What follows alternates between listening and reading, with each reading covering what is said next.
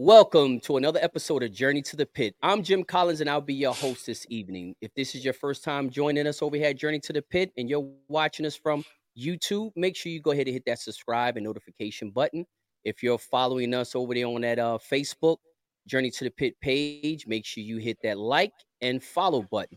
But listen, we always give these interviews every Friday night at 9 p.m. Eastern Standard Time. We bring you special guests from all over the world, game fowl breeders from all over the world, so they can give us unfiltered information on their journey to the pit.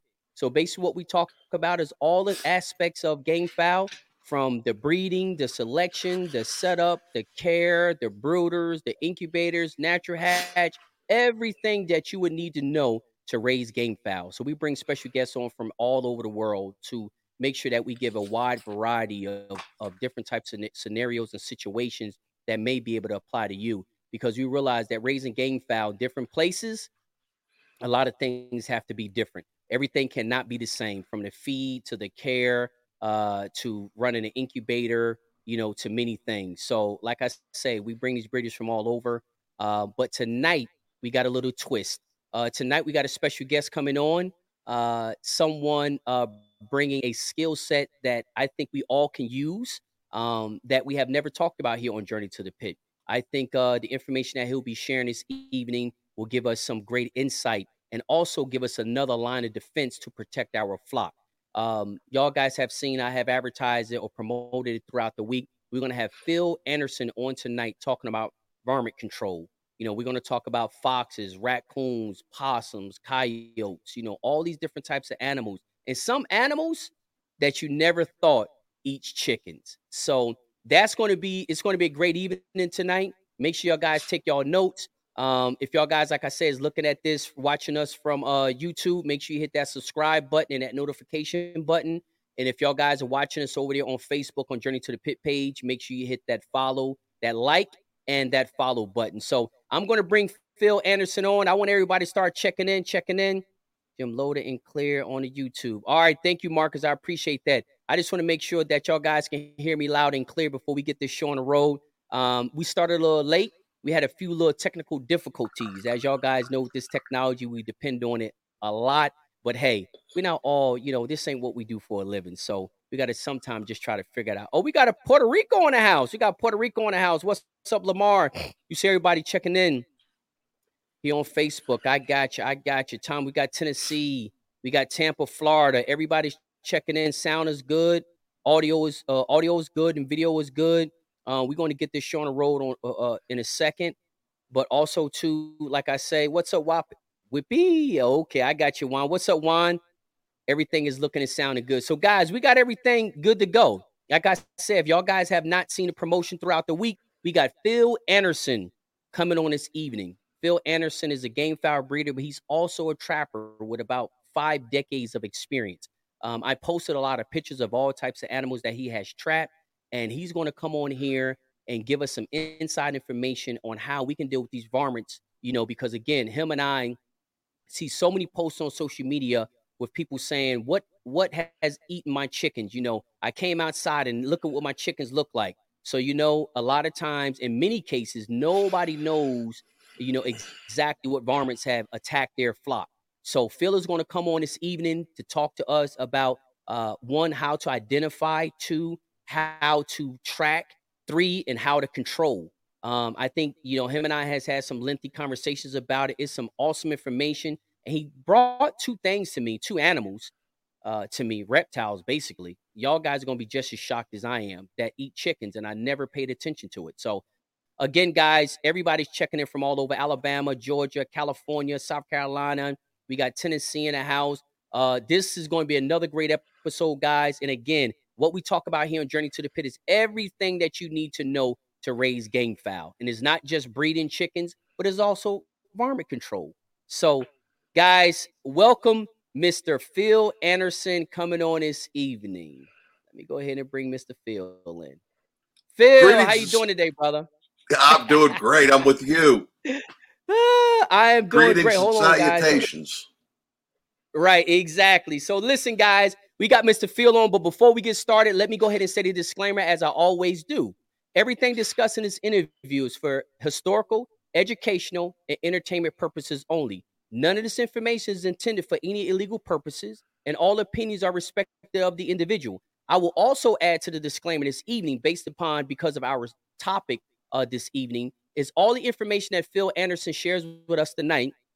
Please verify and check it with your local uh, fish and game commission or local ordinances uh, before y'all guys go out and start doing some of the some of the things that Phil will be sharing with us tonight. So again, he's just giving y'all guys tricks, tactics, techniques, and, and educational information but it is up to you to verify if this stuff can be used in your locality. So, Phil, welcome, welcome, welcome to the show. We are so glad that you're on this evening, and uh, and we look forward uh, to hearing the great information that you have. Hey, I'll do my best. Uh, uh, I'm 51 and a half years old. I grew up in Maryland.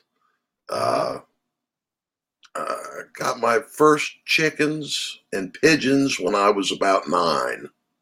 Okay. And uh, bannies and pigeons and guineas and uh-huh. uh, I was heartbroken every time I'd go out in the morning to take care of them and massacre some massacre. They just everything's dead. Mm-hmm. And it happened. Just came through the yard didn't know what the hell it was. Mm-hmm. And then, you know, our own dog did it. Uh, Fox did it. Weasel did it. Mm-hmm. This did it. That mm-hmm. did it. Well, I was a hard headed young man. And I said, well, by golly, I'm just going to sort this out. right. and I, I, I, started paying attention. And I started, uh, first thing I did was started locking my birds up at night. Okay. I, you know, I in the hen house, eight by ten hen house. I just locked it up.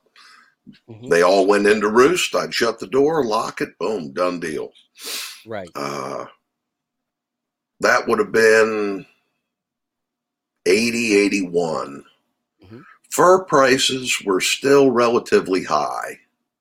Okay. Uh, 86, 1986 a number one fox would bring anywhere from 90 to 110 dollars mm. the for the for the pelt right now it'll bring 10 dollars. Wow. It's not worth it's not worth skinning out. Right. You know so there's no economic incentive for people to trap. Uh, got you. that's part of the problem that we have now. But right. I, I just I started learning how to how to trap things and catch things, and you know I was I think I was 14 and I got my first 22, and right. Uh, I I wasn't watching TV or on the this thing or on the right this thing. I was down at the creek. Uh huh. I was I was going fishing. I was out in the bush. I, I didn't have any time. Right. I didn't have much time for school either. I stayed out in the woods. well, I think that's a that's a big problem with all our roostermen. I think when you had a conversation with them, they're all kind of. I, I, think we all had that problem.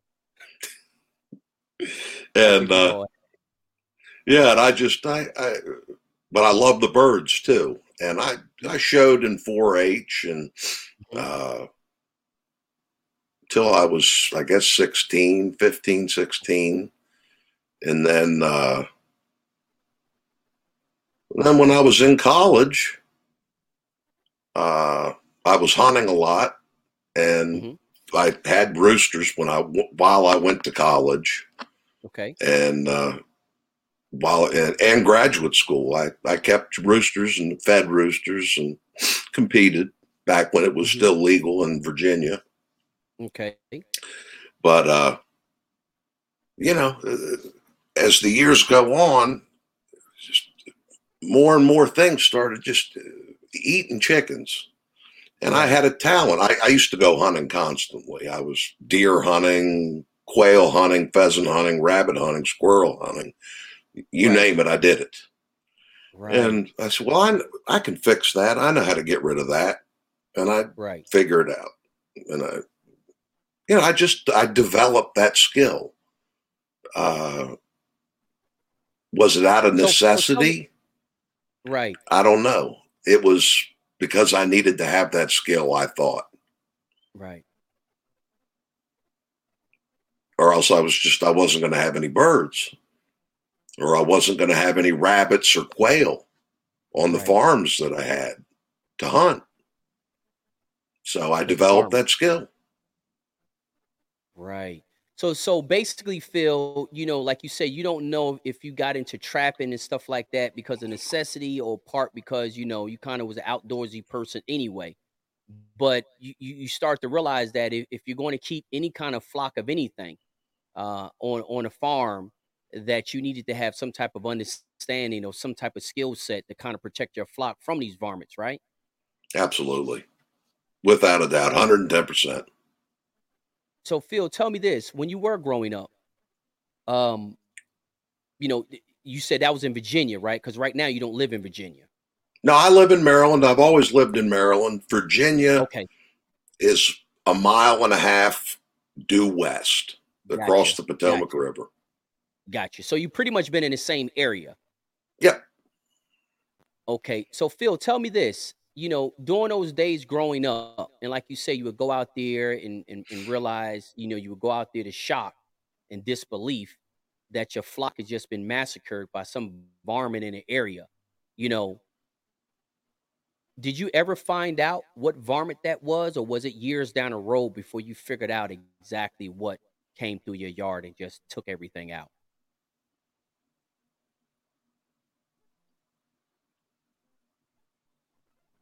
Trial and error. Trial and error. Tri- trial and error. Uh, you know, if a mink came in or a weasel came in and decimated, you know, a flock of quail size mm-hmm. dibs or, you know, a pen of a hundred little dibs, you know, and it's uh, the pen was up off the ground. Right. And it's small chicken wire. You know what did it and killed everything. You know, just didn't leave anything alive. Mm-hmm. Uh, you knew what did it. Um, the coons, you know, reaching in and grabbing through the wire. You know what did it. Right. Uh, neighbors' dogs, you'd see them doing it. you right. knew what did it. That's the uh, one. That my own, our own damn dogs. Right. Uh, but that that was those were the main predators back then. And really not so much the coons because uh, the fur prices were still high.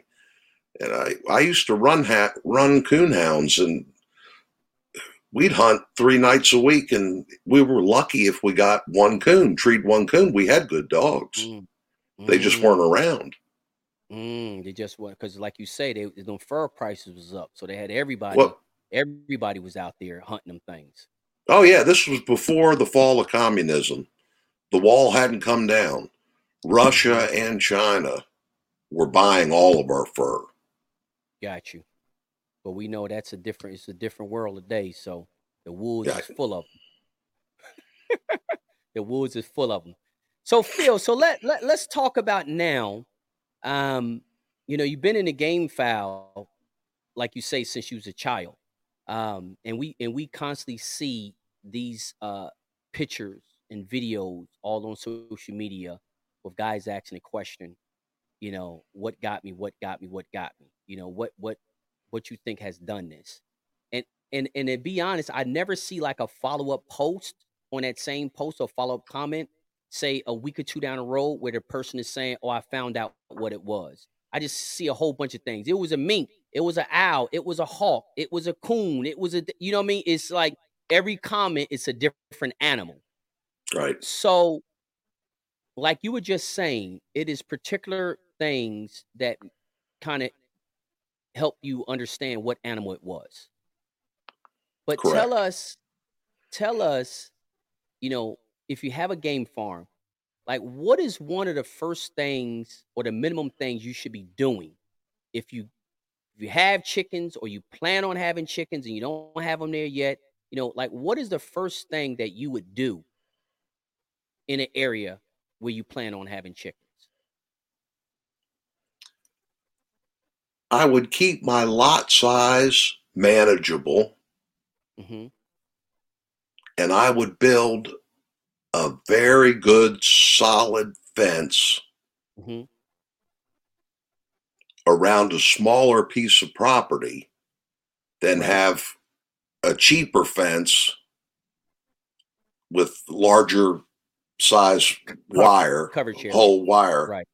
hmm I'd rather have a real secure half acre than I lot. would a, a loose acre. Right, a loose acre. Okay. So so you said one of the things is definitely fencing, and you would recommend to get the fencing with the smaller, you know, smaller holes versus covering more coverage. You know what I mean? With Right. with cheaper fence because you know now I got to do seven acres instead of two. So now I got to go to a cheaper fence. But you're saying if you go to a cheaper fence with bigger holes, that is is going to have a negative effect as far as your security or protection of your flock. Yep. Hey, I'd rather have I'd rather have a hundred that are secure than three hundred that are susceptible to a pack of neighborhood mongrels. Okay, I got you. So fence is number one. That's that's number one. You definitely going to take a look at your fence. Um, so if you're in that area, is it a good idea to kind of know what kind of animals is in that area? Oh, without a doubt. Okay. Without a doubt. And uh, it's not so bad now, but really, uh, from what I've seen over the years, hmm it's neighborhood house dogs wreak more havoc with the chicken man than anything else. Okay. You know, some they might the neighbors might live four miles away, Right. but they you know they turn their dogs loose and their dogs aren't trained their dogs are wild you know just run and they'll go in and just wipe you out right. we were talking i was telling you about that friend of mine left the gate open had a great fence left the gate Right. open wasn't paying attention came home 90 fresh two year olds gone Wow. And all of them was done. done And and that was a person that had a good fence, but just left the gate open. got in a hurry left the gate open So so Phil, tell me this. Since since you said that, you know, they should know uh what type of animals is in an area. Just hypothetical. I moved to an area. I don't know what animals is in that area. What are some of the ways that I should be able to find out, you know, what type of animals is in that is in that area? Well, first thing I would do is ask some of the folks that you see at the feed store. Okay. When you go down to the feed store, say, hey, what preys on chickens around here the most, do you think? Uh, hmm um, and, you know, hey, they want to sell you feed. You're going to go buy, you know, a ton, two tons of feed or, you know, 500 pounds, 300 pounds. They're going to tell Right. you. Right. Because if they're selling feed, they're probably selling traps. traps and we're going to get to that guys Traps. we're going to get to traps okay we're going to get to traps later on in the episode so make sure you hang around for that because we're going to get to traps and phil has a lot of creative ways of catching things so you know we just starting at the beginning and we're going to walk our way through this whole interview so we're going to the feed stores talking to locals to find out what type of animals is in the area you know in that area phil like why is that important? Why would you think that's important to know what type of animals is in that area? Well, say I say I was from Florida, South Mhm. Georgia, and gators were a problem and Right. wild hogs. And I moved to well, let's just say here in Maryland or Okay. Pennsylvania or Delaware or Virginia. Right? You're not going to have gator or hog problems. Exactly. but you're going to have red fox problems. You're going to have coyote problems, coon, possum, Mhm. skunk, you know, Mm, weasel, mink. Wow. Got a whole boatload up there. Like y'all got a, a circus up there, huh? It's something else, man. you got a And- circus up there. So it's definitely like you say, it's important to find out, you know, uh, what you have in your area. So I guess, you know, you can kind of be on the lookout. So say in an area, you know, you have let's start walking through some of the animals. But before we get to the animals, actually, we talked about something earlier where you were telling me that one of the things as well, besides the fence, is every game fowl breeder, every breeder should walk its perimeter, right? You were telling me something about walking a perimeter of your property. What, explain to us why what the walking of the perimeter does. First, it's your property, and Mhm. you're keeping a advan- You're keeping an eye on it. hmm You know, you're checking it out. You know, you're you, you know, you want people and animals to see that there is somebody there checking it out. Right. you got your fence. You want to look for holes, the wire that's bent up. Uh, you might see some fox hair or coyote hair stuck on a piece of barbed wire. Mhm. Um, you might see where a, a house dog tried to dig under and get in. right. And it's just that one little spot. And if if you're not vigilant and you don't look for it, it just takes another these animals are persistent Mhm. and they're going to keep coming back. And I've watched it. I've watched it over, you know, over decades. I've seen it over and over again.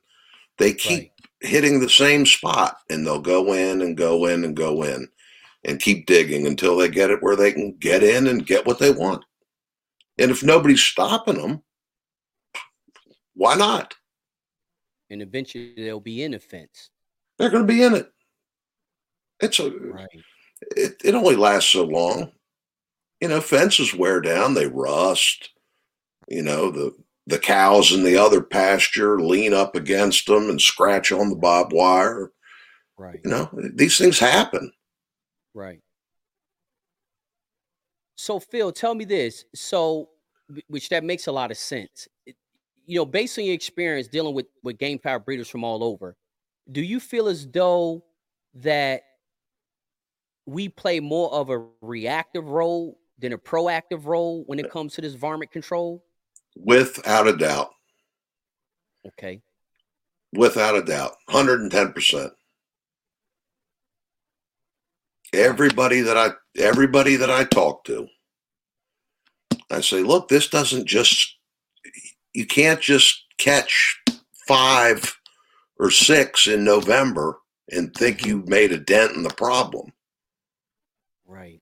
You didn't do anything. Because when you create a vacuum, something is always going to fill the vacuum. Gotcha. So tell me this, Phil. With the individuals that have encountered the situation where, you know, I went outside and I had five hens that was ripped to shreds, you know I mean, ate their heads, but they didn't eat anything else. Is that somebody who may not have been kind of scoping their perimeters or, or, or trying to get an idea what kind of varmints they have in the area and stuff like that? Is that the reason why that person is clueless to what can, could possibly have eaten his, you know, his chicken? Jim, that's kind of tough for me to answer. Uh, Okay. You know, I, I, I don't know. Um, you know, it, it happens to all of us. You know, it, it happens to me still occasionally. I don't keep poultry in Maryland anymore because it's such a terrible state. But uh, I had two brood pens down at my other place that we just Mhm. sold. And I had Albany trio in one, and then I was breeding the Albany cock over two gray hens. hmm And I had them outside of my room and flat ground and nice grass and everything literally 10 feet from my door. And I wake up to this uh, god awful noise. And I had, you know, there's one of those uh, security lights, the lights that stay on kind of dim all night long. Mm-hmm. I go outside. A fox had poked his head through the feed cup hole, and I didn't file the wire down really well. Right. So he got stuck. The Albany is firing away. Our border collie has it by the tail.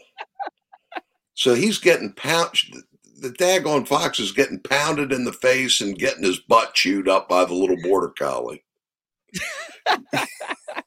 and how did how how did he get his uh how did he uh get his uh you said he got his head in there through the feed cup hole.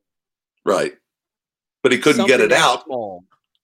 Yep, he couldn't get it out because the wire was cut at such an angle with the with the uh-huh. dikes that right it, it kind of stuck. So he was screwed. Stuck in there, huh? he's screwed. Wow, that is a story. So when you came out, you looking at this fox with his head stuck in there. Uh, Albany is dropping a hammer on him inside the inside the inside the pen, and the border collie is is got him by the tail. Wow! And you said that was about ten feet away from your house, huh? Yeah, the, the door, right, ten feet from the door.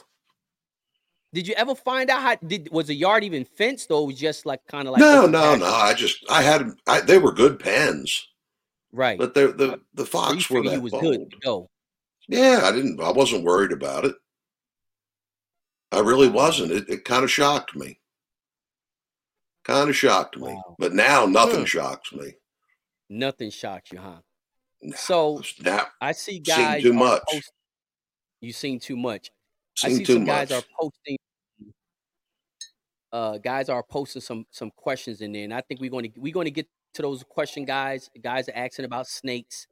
Um, guys talking about they having problems with mongoose, um, owls, owl boxes. Yeah, I think owls. Owls is definitely, I think, uh, something that's a challenge for many people. Is it much? Is it is is it is it really anything that you can do with that for the owl situation? That's tough one. Uh, the old time way was an owl pole, which was okay. a which was a steel trap, a leg hold trap set on top mm-hmm. of a, a, pole. Well, okay.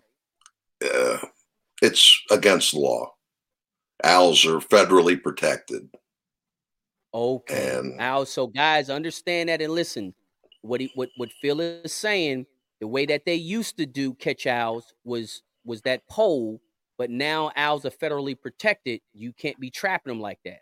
I mean, you can't do that. So that's why I mentioned at the beginning of the video. Make sure you check your localities and your fish and game to make sure that you're not out there doing something that's going to get you in trouble. You know, when it comes to these protecting your flock. So even if you want to protect yourself from the owls, you kind of you kind of at their mercy, huh?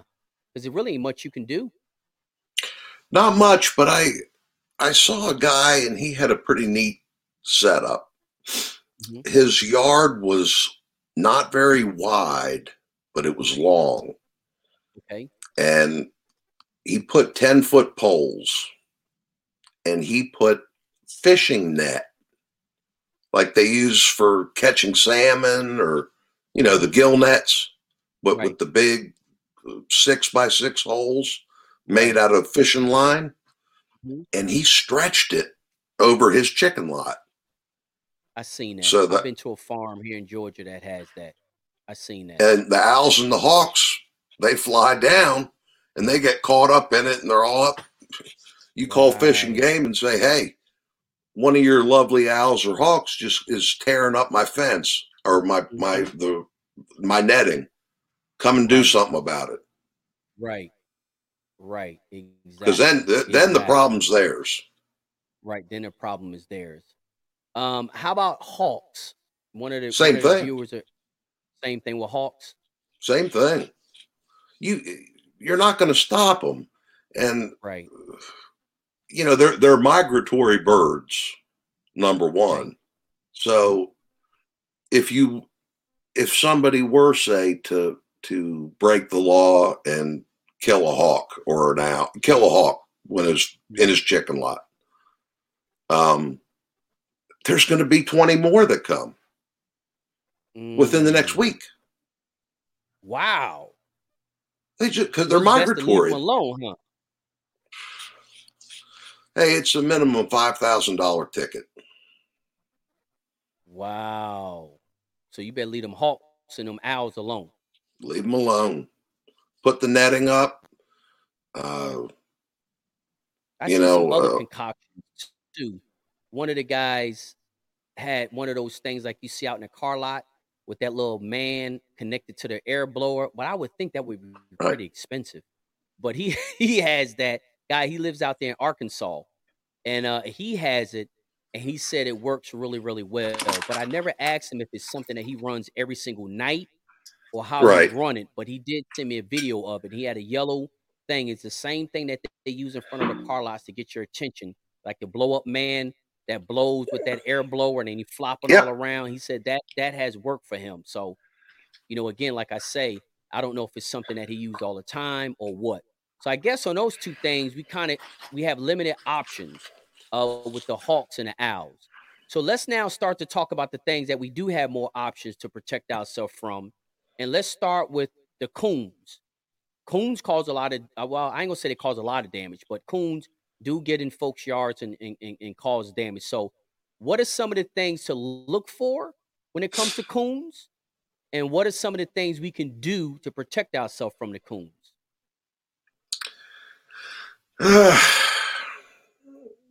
As we discussed earlier, you know, they're famous for reaching through chicken wire mm-hmm. and grabbing them and just getting that head and pulling the head out of the wire. Mm-hmm. That's a telltale sign. Um, right now, here in Maryland and West Virginia and Virginia, we are getting ready in the next two weeks to have the 17 year cicada hatch. Okay. okay. So there'll be billions of these cicada bugs everywhere. The larvae are coming up. The larvae are coming up to the surface of the ground now. Okay. And uh, I've been going out in the backyard and at customers' uh, properties and seeing the yards just all just torn up like hogs had been through it. Okay. You know, the, the coons and the fox are just digging and digging and digging and mm-hmm. eating those grubs because those grubs are, you know, yeah, like that, you know, and it's mm. pure protein. Wow. Pure protein. So so tell me, Phil, you know, besides this time of the year, you know, what can we do to kind of protect ourselves from those coons? Trap 362. I got you. Trap, trap, trap. So tell me this now that we talk about traps, at least with the coons, you know, what type of trap do you recommend? And where, you know, I know you have plenty of traps. And where did you buy your traps from? Well, actually, I brought this in. There's a little Havahart. Okay. Squirrel, rat, chipmunk trap. Right. And uh, I used to get the the big size of these. Mm-hmm. Uh, they're great traps, okay. but they don't make them the way they used to. And a big, okay. a, a big coon, a big 20 pound, 18 pound coon, 25 pound coon, he'll tear that metal, that, that tin, he'll just rip it apart. And I got so right frustrated. Yeah, I just got so frustrated spending so much time with dikes and pliers trying to bend it to get it to work again. I gave up. Mm-hmm. And I was using homemade traps. then when I was in Kentucky uh, last summer, I went to Cabela's and I saw this trap, and it just it was a neat design. And I said, I'm going to buy one of those. Okay. And then I, I bought one and we used it down on my buddy's place. And I said, I better buy another one before I go back to Maryland. Mhm. we, Right. and I'm glad I love them. I love them. I've caught fox in them, plenty of coons. Wow. Uh, Wow. A friend of mine down in Florida's caught bobcat in them. Wow. So Uh, so this trap that you're talking about is from Cabela's. And so anybody is it something that's only exclusive to Cabela's that you know of or or if it just just so happened to be in Cabela's? There was a brand name on the tag. Okay.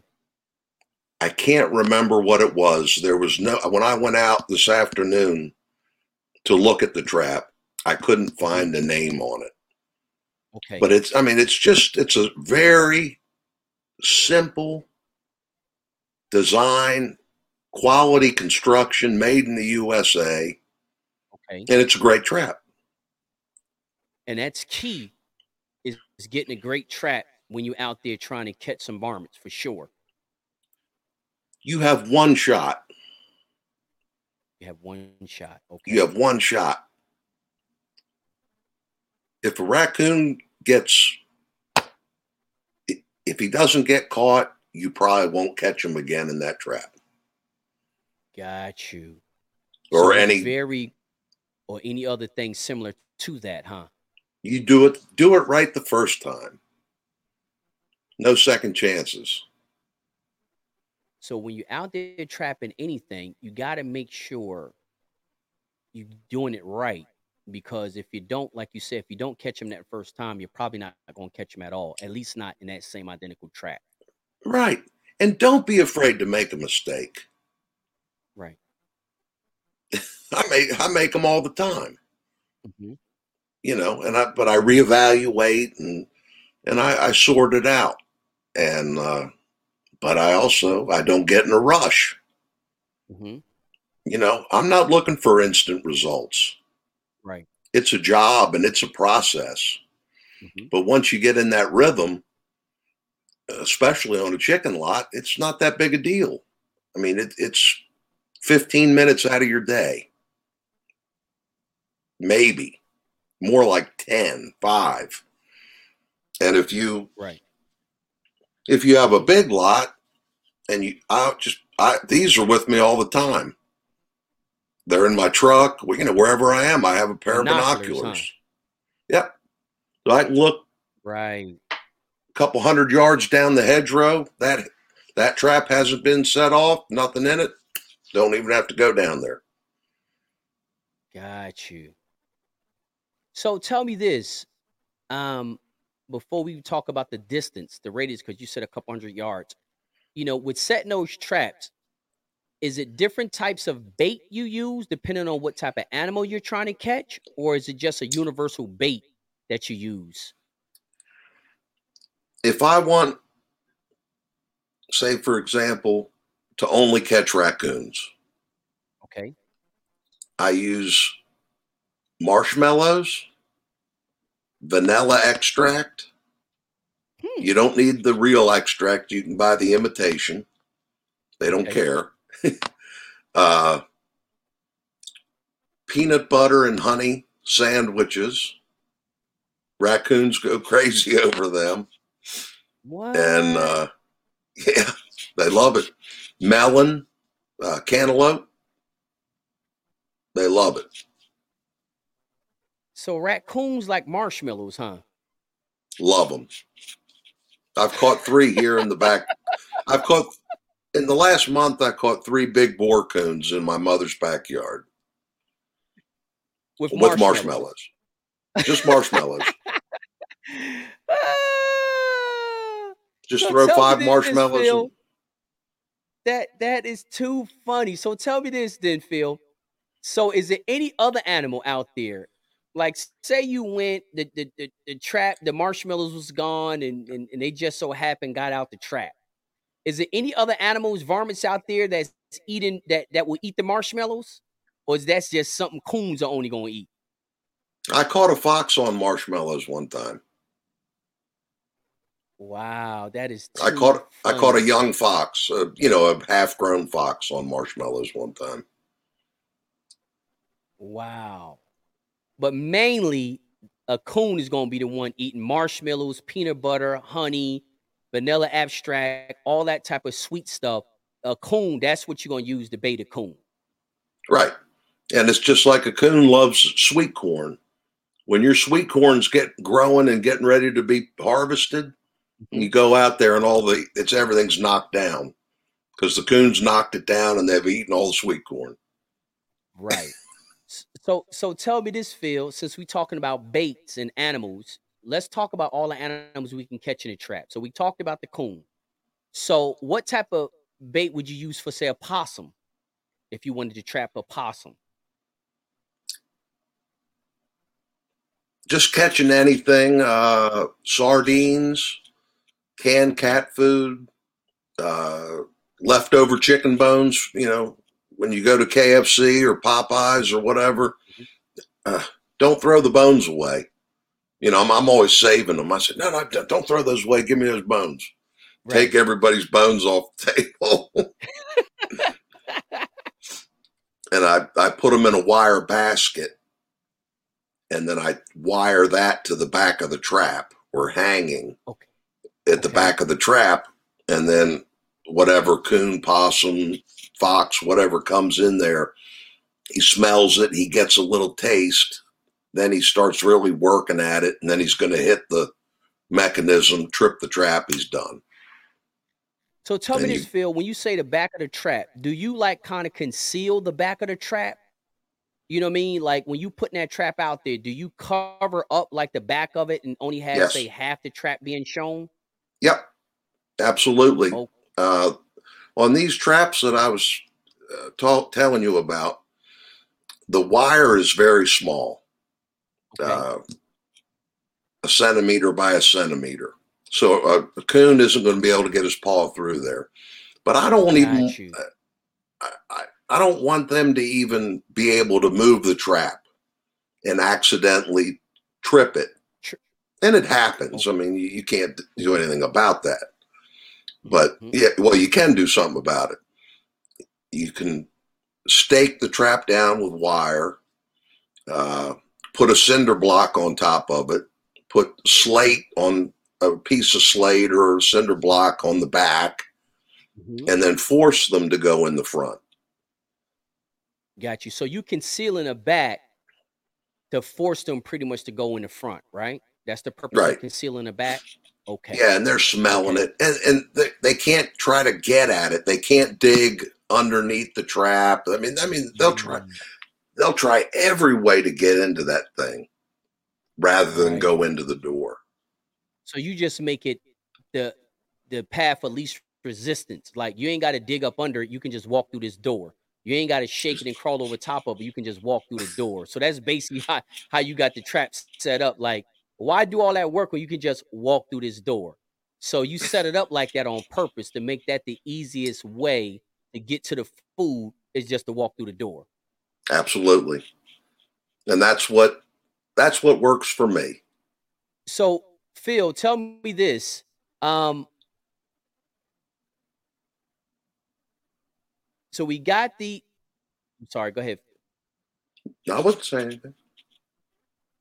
Okay, I'm listening. It was a delay, Phil, but we back on now. It was a delay, right? It was a delay. Can you hear me good? I hear you fine.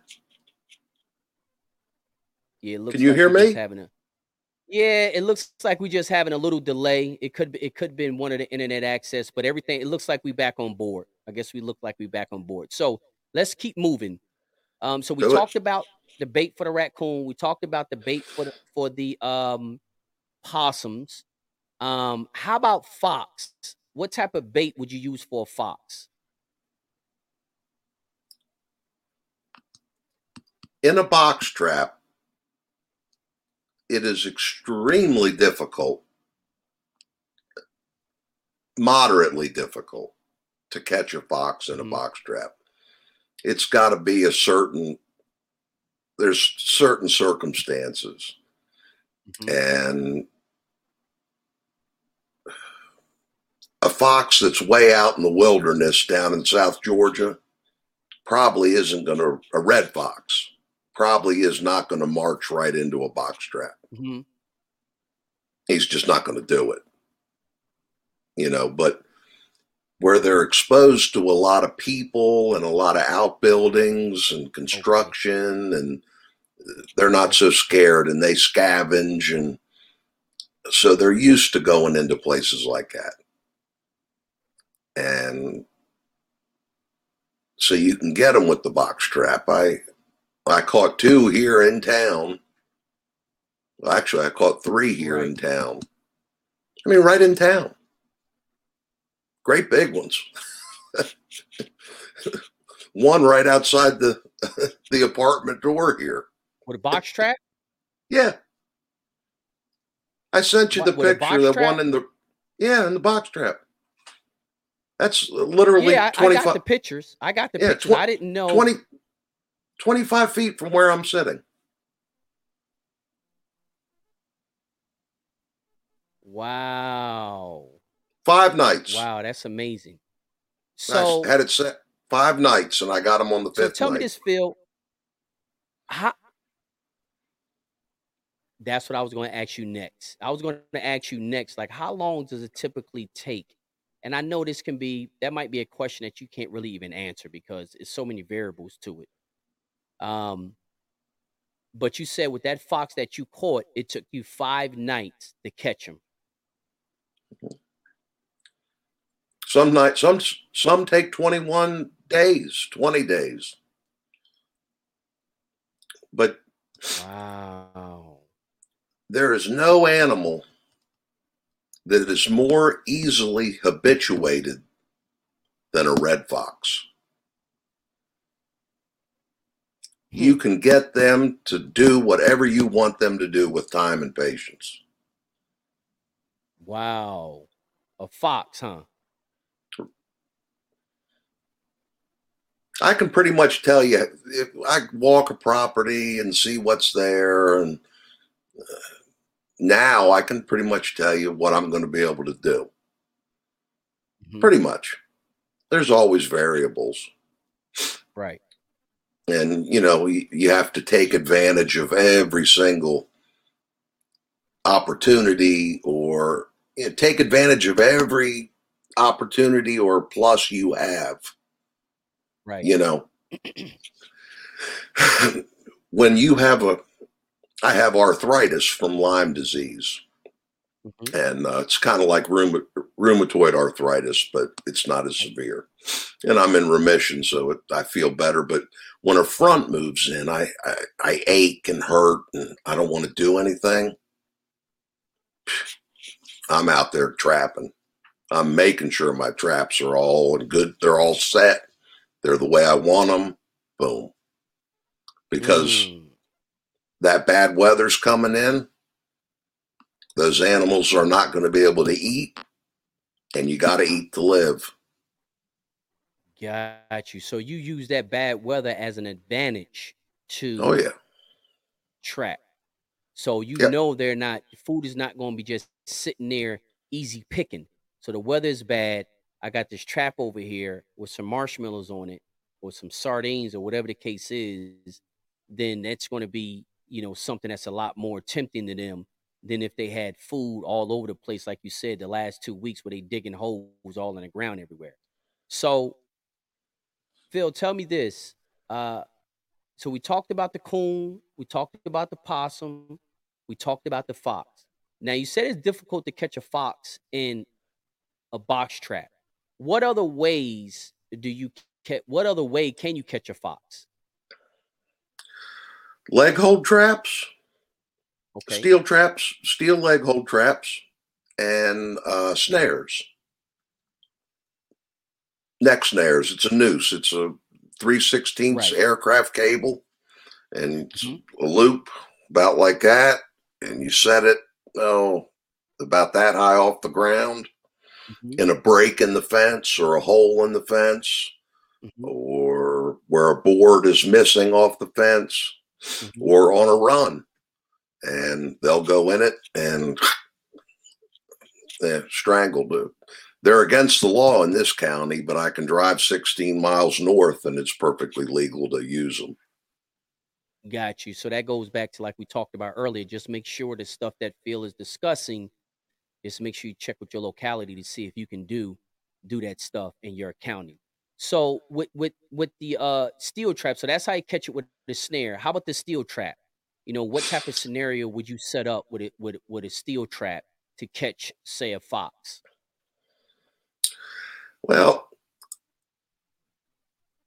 there's the traditional way of you know you you know you dig a hole you use some scent lure you mm-hmm. set that trap you dig a hole you you cover the pan which is the triggering mechanism that when they step on it that releases the springs and the jaws go shut okay what i do because in in bad weather when it's cold and they're they're hungry and they gotta eat.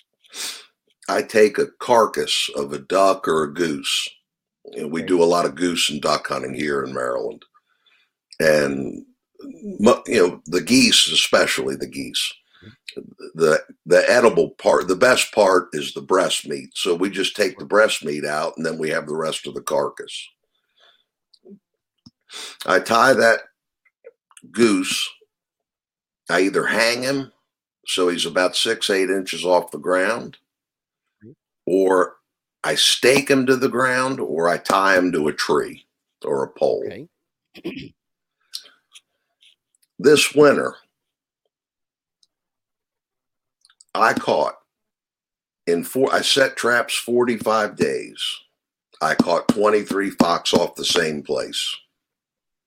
Wow. Within a 45 day period, you, you caught 20 plus fox in the same place. 23 fox on that one place.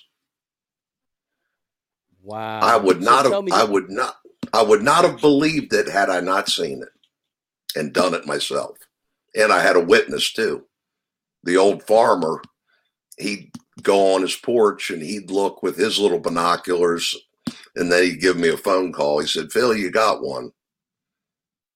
Wow. One you did one, that with a leg trap, steel trap. Steel traps.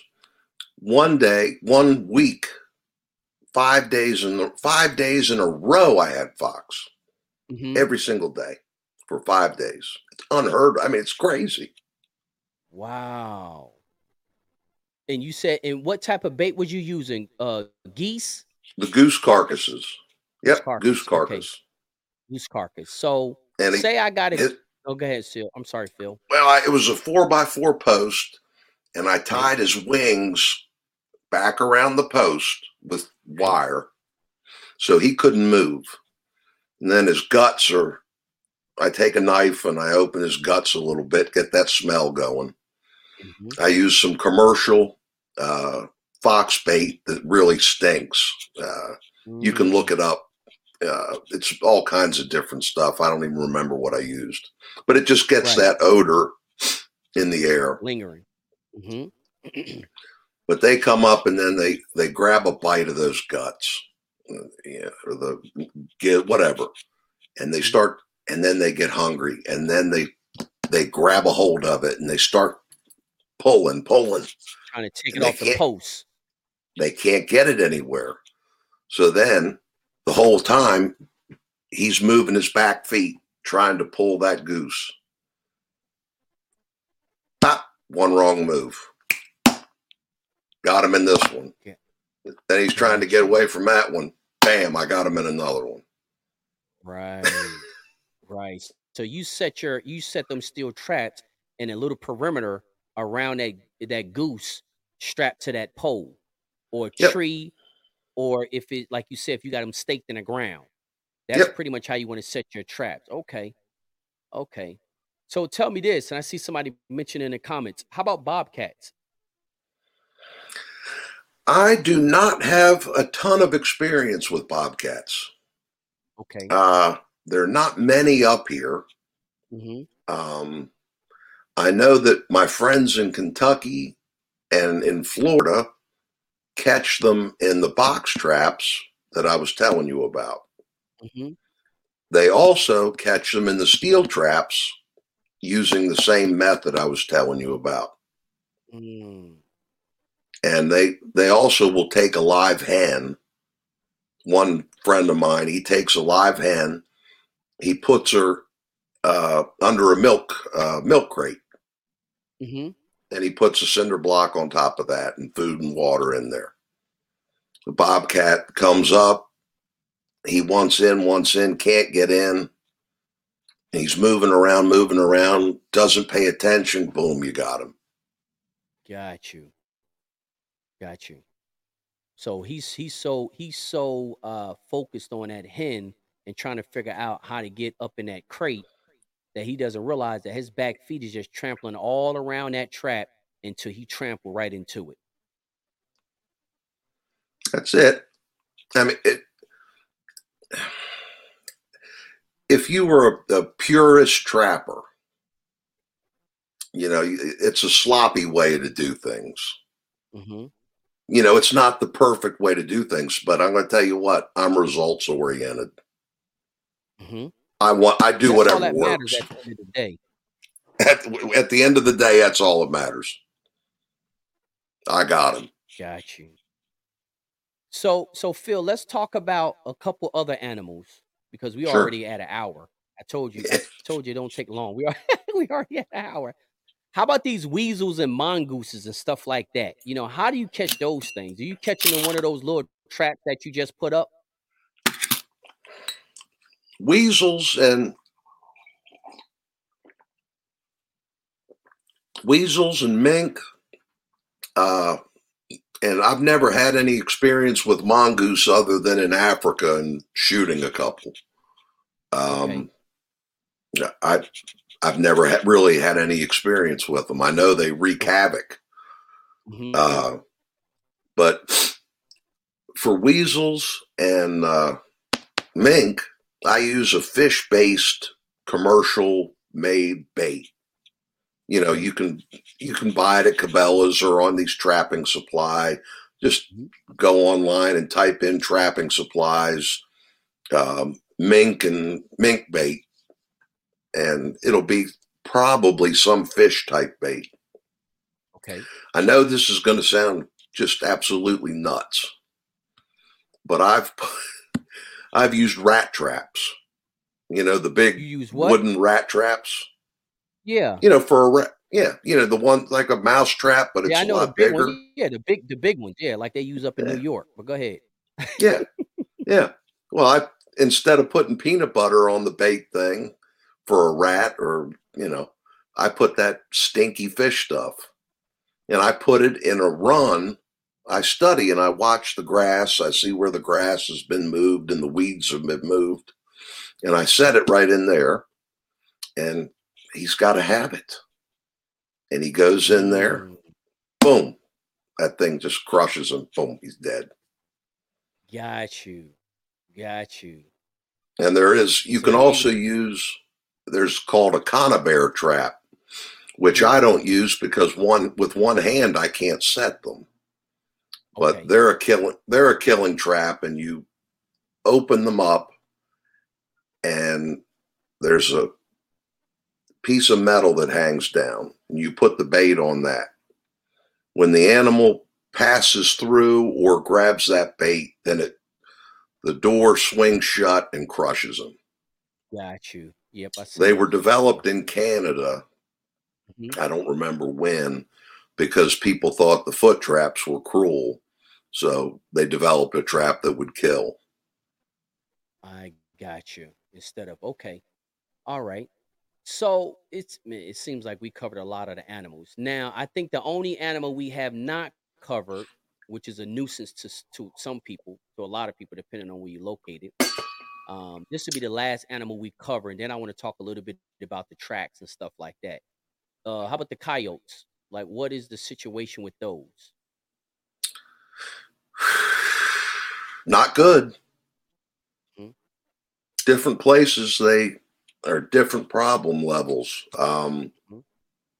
I have a customer right now that lost six lambs and a ewe, about fifteen hundred dollars worth of livestock in one night. Mm. And uh, I've known these people for years, and I said. "Look, you got to stop screwing around." And they bought a year and a half old Pyrenees and I, I told them how to start working that dog and training it. It was on a cattle farm. It had been used to cattle and chickens. So the sheep, it's getting used to the sheep and it's doing a good job.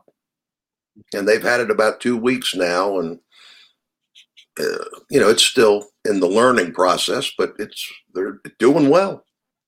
They haven't lost any sheep. So can you, besides the dog, can you trap those coyotes as well, just like you do with the foxes? Same method, Eh, a little bit different. a little bit different. Coyote, a coyote is he's a coward. Okay. He he's a real coward. He he's the one animal that lives with his head behind his shoulders. He's always looking over his shoulder. Mm, And I've sat there, I've sat and watched coyotes go up to traps. Just sat there and watched them. You know, where I had a trap set. right. and the and the baits there. He'll pace back and forth, back and forth a hundred times before he will commit to go and get a bite to eat. Hmm. So what I do, I just find a place, uh, maybe six, seven foot away from the bait. Mhm. And I set the trap the way you're supposed to set a trap, you know, the proper way to set a trap for that. I dig my hole, I bury my stake, I bury my chain. Um, I I'm wearing rubber gloves. I pack the dirt around. I put a piece of wax paper over the pan. I take a sifter and I sift dirt or sand over top of that take a little bit of water, sprinkle that, and leave it alone. And just keep checking it. It's just And- time. It just takes time. He might not come back through on his circuit. He might not come back through for a week, but in that week, he will come back. And chances are he will step in that trap trying to get that food. Got you. So Phil, tell me this. You know, what is the perimeter or what's the radius that animals like that, you know, if, if you had that kind of problem, um, you know, on your farm, you know, what is the radius like these animals travel? Is it a couple miles? Is it 10 miles? Like what is the radius that these coyotes and coons and all that kind of stuff travel? A fox's home range is about a male fox will travel about 15 miles. Okay. Um, a boar coon, a male coon, about the same, maybe a little less, 10 miles, 10 square miles. Okay. Coyote, much bigger. He might go Much bigger. 20 miles. And they've done Hmm. studies. You can look it up uh, online and see the studies where they did radio collars and then they tracked them. It's pretty interesting. Pretty Wow. interesting stuff. But we've run, we used to run coyotes up in Vermont with foxhounds. And Mhm. we had 20, 20 and 25 mile chases. But, you know, we, after five miles, we'd go pick up the dogs and we'd drop fresh hounds Right. out and keep that going that way. And then we 25, we'd catch him crossing a cornfield or something and shoot him or turn a catch dog loose out and let the dog That's go out and walk him down. Right, right. I didn't know. I mean, that radius is amazing. And the fact that you said coyotes is really nothing but cowards, that's what make them actually even harder to catch. Because they so afraid of everything and they ain't really taking a chance on nothing. So you got to really catch them with a bunch of patience, basically. You got to have the patience, and you got to be able to. It, it just is. It, it's a. It's a pay. It's wait. It's a waiting game. Waiting. Waiting game. Okay. Okay. So, you know, Phil, we covered a lot of stuff in this interview. We over an hour, but it's it's some a, a few other things I want to a few other things I want to cover. Hey, I'm um, drinking coffee. I'm up now. Yeah, yeah. It's it's a few other things I want to cover. Um, because again, I think we provided them pretty much with all the information. You provided them with the type of traps, you provided them with the bait, you provided them with the behavior of the of different types of animals. Um, let's talk about if I am, you know, walking my well, I ain't gonna say walking my perimeter, but but saying driving on a gator or something like that, my perimeter. You know, is there any type of signs that I could be looking? I know you said, you know, sometimes you see coyote hair or something like that, or dog hair or stuff like that on a barbed wire, on a fence, or sometimes trying to dig under. But is there any particular like track marks? Do like they travel like deer, do the same path all the time? You know what I mean? With Fox do. Animals? Mm-hmm. Fox do. Coyotes do to a certain extent. Okay. Um, and you know, I I know that on you know the the golf carts and the gators are a must. Right. but there is nothing like feet on the ground, mm-hmm. shoe leather. Take right. your time. Look closely you know, it doesn't have to be every day, but right. twice a week, walk your fences. Walk them. Take the take the farm dog and go for a walk. Mm-hmm. And look, and whenever you're hunting anything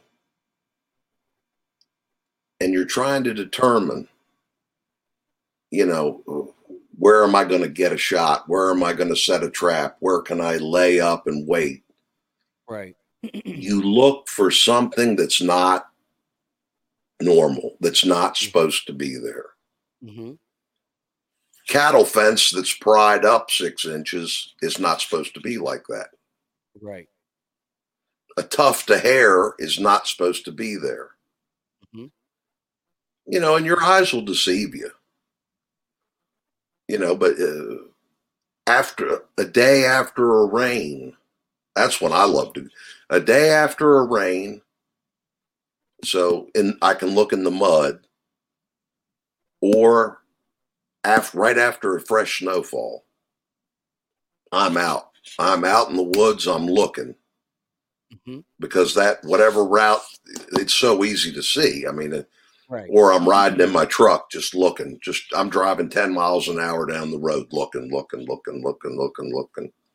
Right. There he is, there he is, there he is. Got him. Boom. And I'm I don't just trap. My farm is here. Mm-hmm. I don't just trap around my farm. I got a buddy five miles up the road and I set a couple traps on his place. I got another like buddy 10 miles 10 miles the other way. I got four traps he's checking for me. It's no mercy. back to that radius, right? It all goes back to that radius. Right. And as soon as you catch them, it's just a matter of time. It's nature's way. There are going to be more in there. Mm-hmm. It never ends. It never ends. Because when when the female fox raises her litter, mm-hmm. the first thing she does when they're old enough is she runs the little males off. Mm-hmm. She'll bite them and, and grab them and shake them so they don't inbreed. Oh. Same with a black bear when the black bear cubs are about 80, 90 pounds, that sow will start beating them up. And that's when we start seeing them down here because 50, 60 miles away, we have the Catoctin Mountains. And uh, they come down the river, and then we see plenty of black bear. 20, 15 miles from the White House. Wow. Got you. So that is something I guess you got to really keep in mind. So, uh, so around breeding season or whelping season, not breeding season, but whelping season. After whelping season, you might encounter some issues that you really haven't encountered because the the mamas is gonna be pushing the males away. So now they're gonna be out there on their own, doing their own searching for food. Right, and whelping season is for fox here. Whelping season is late July, August, maybe first part of September. Mm-hmm. And September, that's when you start, September, October, you start seeing the bear. Okay. Uh, but the times that, you know, you really got, I mean, I trap year round on the Right. certain farms because just, I have to, to keep, keep them down. But Mhm. you really want to hit them. You really want to trap hard as soon as the trapping season starts, or if you're on your own property and protecting livestock, it's all th- no all bets are off. You can set your traps on your property, Right. but I'm doing it, say starting November, and I don't let up. I don't let up through April. So April, Because they're- you going hard.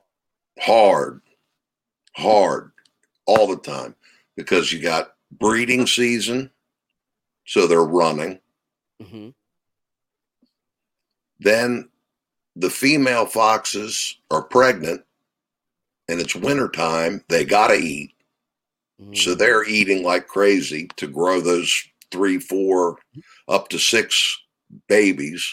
right. They got to do that. The coons are laid up. The females are up in the tree and they'll come down and drink a little bit, but the boar coons will still run. And you can catch them. Right. That's what I was been catching. That's all I caught this winter, but I caught 50 coons last year. So I only caught I only caught maybe a dozen coons this year. But I caught 50 last year, so I I knocked them back pretty good. Right. So so tell me this, and this is going to be the last animal we cover, and and and and I got a different take on this, and you open my eyes. No, actually, this is not going to be the last animal. This is going to be the last three animals because the last three we saving the last three for the best for last. Um, what are your thoughts on snakes? All right. Snakes. I'm not scared of snakes. Okay. I like snakes. Uh, to me, they're beneficial. Okay. And? I, I do also want to say that all these animals, they're all God's creatures. They all have a place in this world, hmm you know, but uh, things get out of balance. Right. And, you know, as, as, as stewards of the property that we have, or, you know, we have to, we have to manage what we Right. have. it's called managing, no different than hunting. You know, if, Right. we, if we don't hunt deer and all that kind of stuff, they're going to just get overpopulated.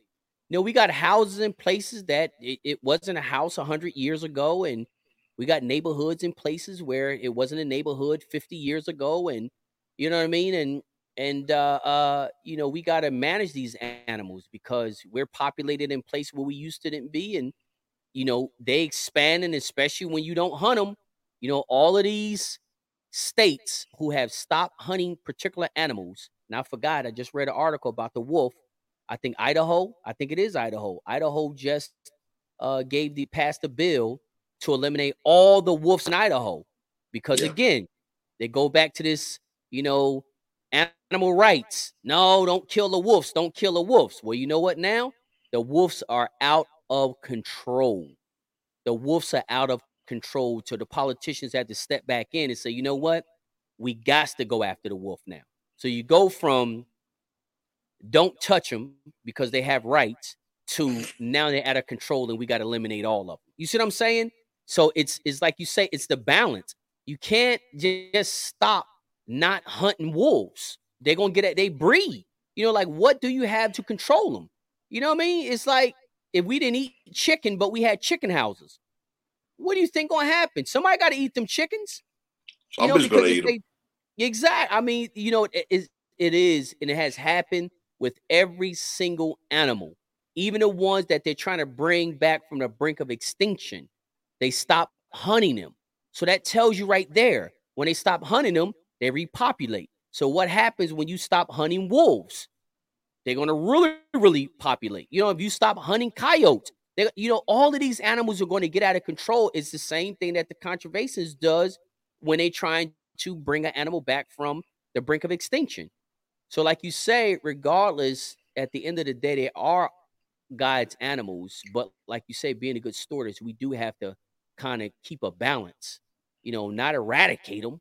You know, but but keep a balance where they can live, we can live, we can coexist together. To me, that's what it is. I mean, that's what hunting's all about. You know, That's what it is. so we That's exactly what it is. Yeah, But the snakes,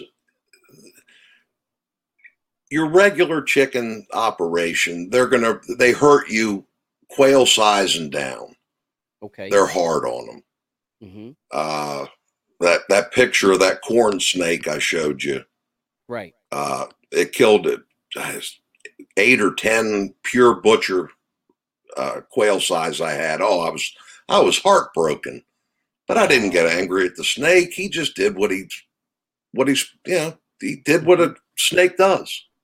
And we have black rat snakes up here and black racers, and they do the same thing.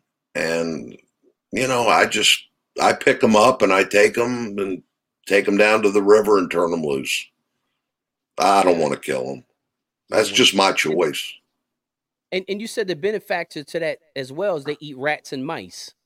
Absolutely.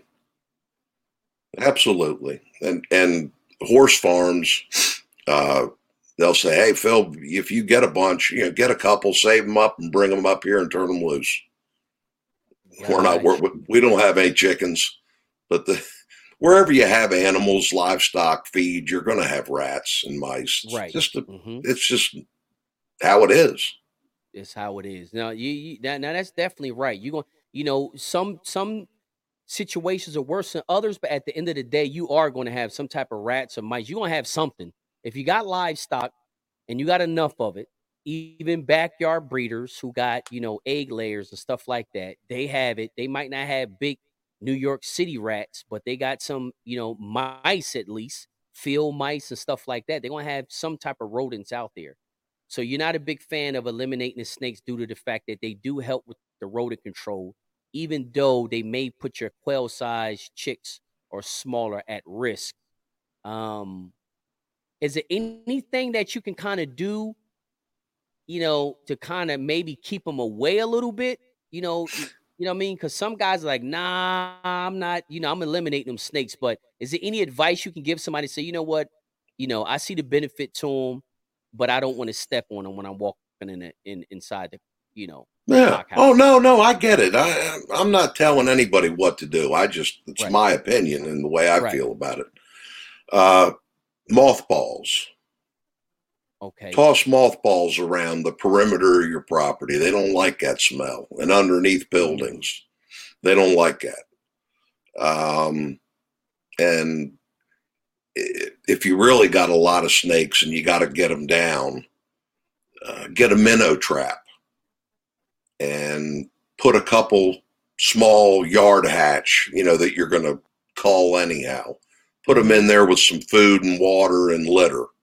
In a couple days, in a couple days, you'll have a black rat snake in there, and he's Wow. he's he's ingest, he's constricted and swallowed that chick. So now he can't get back out the hole. he's stuck in that minnow Oh, trap. Got you. Got you, got you, got okay. So that's one of the ways you catch them. Yep. So we want to cover these last two, which shocked me. But when you when I thought about it, it made all the sense in the world. I posted up early too, guys, was the snapping turtle and the uh what's a toad, right? Bullfrog. Bullfrog. Bullfrog. Now, Big bullfrogs. yeah, that that caught me off guard. When you told me the snapping turtle and a bullfrog also eat chicks, you know, and I when I thought about it, I remember my father fishing and, and catching, you know, snapping turtles, and he did use chicken on a hook. So I guess that made sense, but you know, I guess it just really depends on where you live because the picture that I posted up, that was a pretty big snapping turtle. And Oh, with yeah. that size snapping turtle, you said that could eat a quail-sized chick or smaller, huh? Oh uh, no, he'd take a cock and chop his leg off, off the tie What? cord. Wow. So guys, I don't know if y'all seen it, but I did post a picture earlier of the snapping turtle that Phil caught. And Phil is saying that size snapping turtle right there that he caught will bite a bite a cock's leg in half, straight off the tie cord. straight off the tie cord. And I know this, I, I've seen it myself, but when I first heard about it, uh, old Joe Z, who's passed away, God bless his soul, Mhm. he had a, a lot, a tie cord lot that was on a tributary of the Chesapeake Bay. Mhm. And they would go down, it was, they'd go down there and there would be a leg of a chicken tied to the tie cord, and the cock is gone. Wow. I mean, it was like cut with a knife. And he couldn't, I mean, they just couldn't figure it out. And then the the Spanish guy that was feeding for Joe said, Senor Joe, Senor Joe, Tortuga, Tortuga. Right. And Joe didn't get it. And then he put two and two together and he went down there. And the guy had this big snapping turtle. And there was one of Joe Z's whites, and his leg was chopped off. Wow. So Yep. snapping turtle was eating his cock straight off the tie cord. Straight off tie cord, coming out, going up underneath the fence on the bank, going through, grab a cock, take him, take him back in the water. because they definitely eat chicken. I know that for a Oh, fact. So how about the how about the bullfrog? I mean, that one caught me off guard. I'm like a That one bl- bullfrog. that one that one blew my mind. Uh i also one of my hobbies and things i've done uh, i like to do is fish ponds. You know koi ponds goldfish Mhm. ponds i've installed them you know make them designed them installed them you name it. And uh i have a friend who was a chicken guy up in new jersey. And we were sitting on his back patio Mhm. and watching the the waterfall. And you know it was a beautiful day. And a little sparrow flew to get a drink of water. And that bullfrog gone. Got him. Wow. and i said whoa that was unreal. And my friend said phil they'll do it to chickens i said you're kidding me he said no he said look and he went into the house and he brought out a picture Right. of a of a quail size a quail sized game fowl that had been a frog had ingested. Now I frog hunt. I used to I used to gig frogs uh, quite often. I used to go two Mhm. three nights a week, and I found you know snapping turtles. You know maybe four inches. The the shell's four inches long inside of a frog. Wow. You saw the pic. You saw the pictures of those frogs. Yeah, they were bigger than Those- crocs. Yeah, those Crocs are size ten. Wow. Them things are he- enormous. Them things Yeah. enormous. Yeah, huge. And I, I mean, I've seen baby ducks that were had full feathers, maybe weighed a pound. I've I've gotten them out of tur- out of frogs. Uh, other frogs, you know, a big frog, you- one that's two thirds the size of the of the one that ate it. Mhm. just a third smaller, and that frog is he'll eat it. They're you know cannibals. Wow. That those was like I say, those last two really like blew my mind. But but again, I know about the snapping turtle because I remember my father fishing, I mean catching snapping turtle with a piece of chicken on a hook. So but but but them as far as going and and, and snatching a, a cock straight off the tie cord is amazing. So it all depends. I guess it goes back to like you say, just knowing the geographical area you in and what animals are going to be a threat to your flock, basically. That's why it's Right. important to know what animals that you know what animals is in your uh, geographical area, so you have an idea. Um, Absolutely, wow. absolutely, Jim. You know it. You got to be aware of your surroundings at all times. You really do. That's what it all comes down to. Well, Phil, listen, brother, I think we pretty much covered, you know, all of the animals. It was definitely a lot of comments and stuff like that. It looks like a lot of them understood. You, you explained it pretty, pretty straightforward. Um, that's the great thing about it with the trapping and, and stuff like that. A lot of stuff is pretty straightforward. Um, there were a lot of questions, but I think throughout the interview, those questions that they had was answered. They were just asking questions before we actually got to that top, you know, that part of Sure. the topic. So, so that was a great thing about it. But um, you know, like I said, guys, uh, if you just chimed in or you didn't chime in at the middle, uh, at the beginning of the uh, interview, definitely go back to the beginning of the interview, watch the whole interview. Uh, Phil pretty much covers all the animals that's that's typically a threat to a breeder on his farm, from coyotes to possums, the coons, the foxes. Um, talked a little bit about the bobcats. Um, you know, he talked about how to trap them, what type of traps to use, what type of bait to use, um, what type of what type what time of year uh, you should be focused on, or at least going hard with it. Um, walking your perimeter, what things to look for. So his whole basic thing is two: how to identify something, how to catch it, but also being very proactive. You know, being very proactive. Um, you know, so I think that's probably one of the keys because a lot of times, in many many cases, everybody that I know is just reactive. They don't start looking to trap anything or to get anything until they walk out on a yard and something in the flock is dead. That's the only time that they start walking perimeters, they start looking for traps, they start trying to identify what's what. And a bad thing is, if you do have something that hits your flock, don't stop until you find out what it was. Because I don't ever see anybody figuring it out what it was. I mean, so I don't need know how you can really be proactive if you don't go out there and spend the time to try to figure out, hey, listen, what done is to my chickens? And if you don't know what it is, I think you need to keep trying to figure it out. At least out there searching to figure it out. I mean, what do you think, Phil? Absolutely. And, you know, be brutally honest with yourself, Mhm. you know, especially when it comes to dogs. hmm You know, so many times you'll see d- dead chickens on a yard and the owner wants to blame it on this, blame it on that. Mhm. Well, you can tell when a young dog has just mauled a chicken and not, you know, ripped, you know, but they don't want to think their dog did it. Right. But it ends up, you know, you got to be honest with yourself. hmm And if you're going to have a chicken dog, you got to spend the time with that dog and train it and make sure that he's proven before you get him in that lot.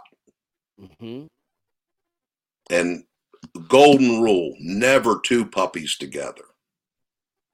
Never two puppies, huh? I see Never that two. as I, yeah, I seen that as definitely a problem. I'm not. I'm. I'm. I'm pretty sure somebody out there who had two puppies and they didn't have any problems with that at all. Sure. But I. I think if you took ten cases, there are gonna be more cases where people have problems with two puppies than cases where they all worked out fine. I mean, that's just based on my experience. Again, you know, just based on my experience, I see it's difficult. It, when you got two puppies, it's kind of hard. My opinion. I, I think Well- it's kind of hard. They're not paying attention to you. They're paying attention to themselves. And you know, they they're pack animals and they're going to get in trouble. Right. You know, and and it just doesn't work. And uh, I used to raise Labrador retrievers, and my brother's a professional trainer, and you know, it just doesn't work. Right. You ask any dog, any hounds, any bird dog, beagler, coon hunter, mm-hmm. they'll tell you never. You know, you hunt an old dog with a young dog. Yeah, them two you know. puppies. That's that's what all types of training. I agree.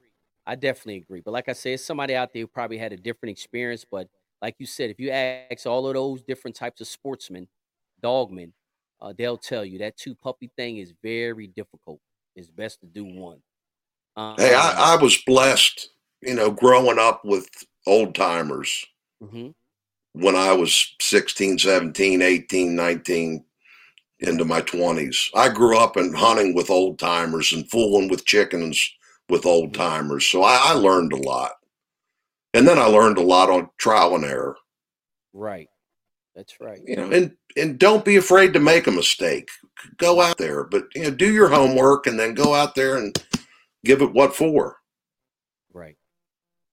You know, and and, and like in Wortham's rules, the number one rule protect your cock at all times. I know that's right. you got to protect them. that's protect your rooster. Protect them at all times. At all times. Phil, this has been an amazing video, man. You shared some great, great information, dude. It, has been a pleasure. Uh, we talked about a topic that, you know, like I say, this is the first time we ever covered this topic on Journey to the Pit and uh, you know, when you really brought it to my attention about about you know predator control, I said, man, that's that's a very good topic. Um, and I said it because it's something that we have all been hit by.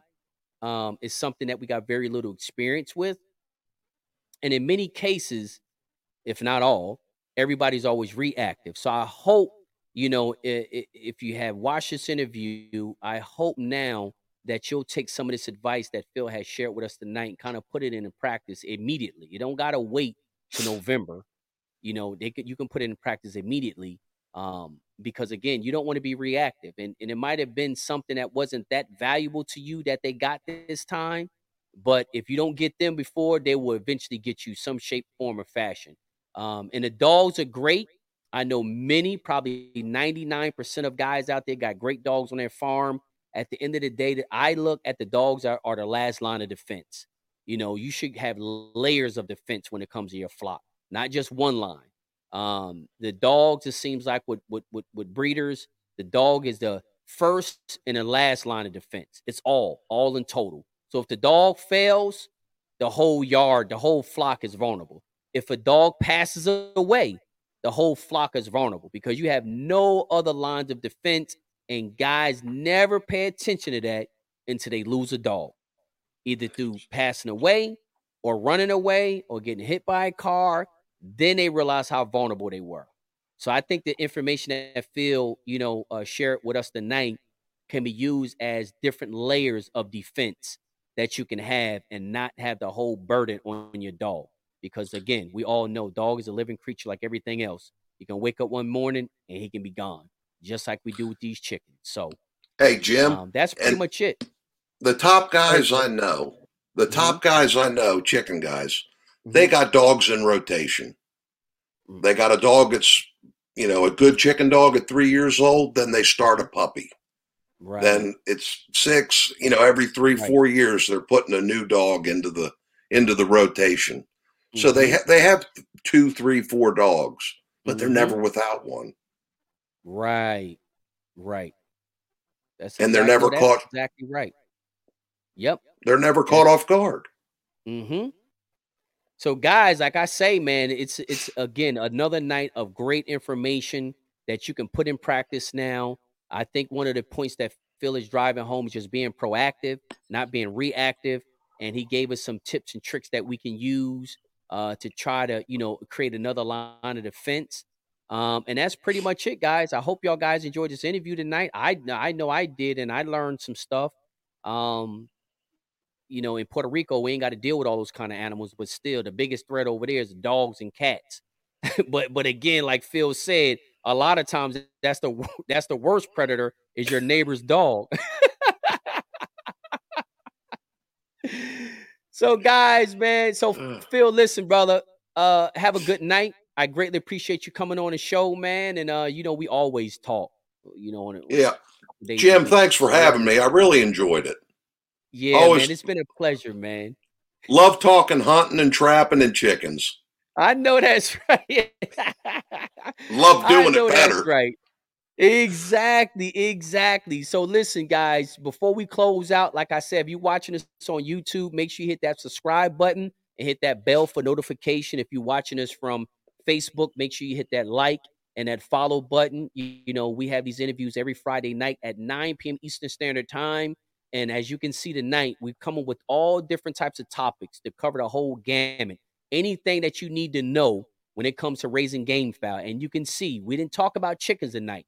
We talk about a topic that is extremely important if you plan on raising chickens. So hopefully y'all guys took this information to heart, took some notes, rewatched the video, share the video because again, it's all about each one teach one. So guys, that's going to be our last information. We're going to close this interview out. I will see y'all guys next Friday, 9 p.m. Eastern Standard Time on YouTube and on Facebook. Phil, you have a great night, brother, and I will be talking to you soon. Talk to you soon. God bless. All right, God bless. Thank you, guys. Like I say, just have a have a great evening. Stay focused, stay positive, stay blessed, and remember to share this information because it's all about each one teach one. When one grow, we all can grow. So y'all guys have a great evening. Good night.